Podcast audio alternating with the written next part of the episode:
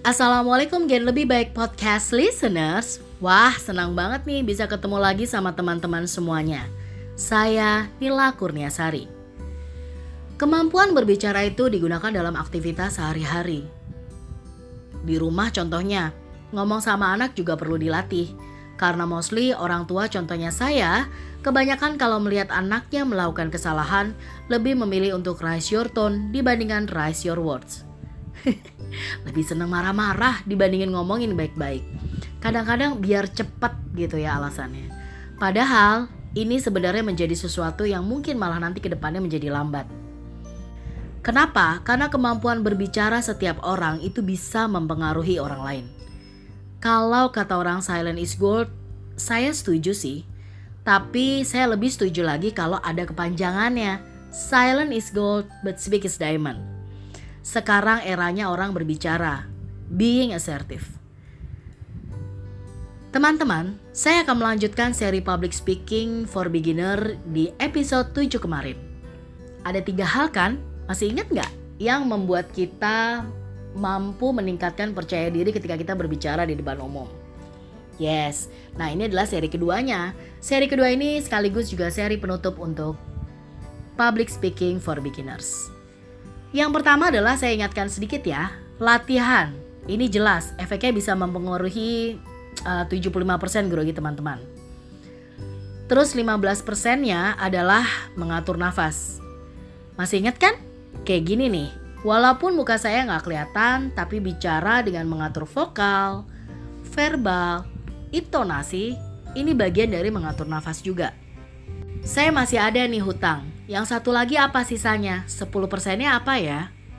10 persennya adalah persiapan mental.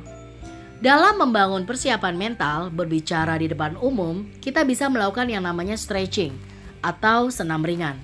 Dengan mengendurkan otot-otot tubuh kita, itu bisa menurunkan ketegangan mental dan juga badan kita. Kita juga bisa menjadi lebih rileks. Datanglah ke lokasi lebih awal, Kenali panggung Anda dan berlatihlah seolah-olah Anda sudah mulai acara. Lakukan cara jalan meyakinkan, tatapan penuh makna, dan jangan lupa sisipkan senyum di wajah. Tunjukkan kalau Anda sudah siap tempur.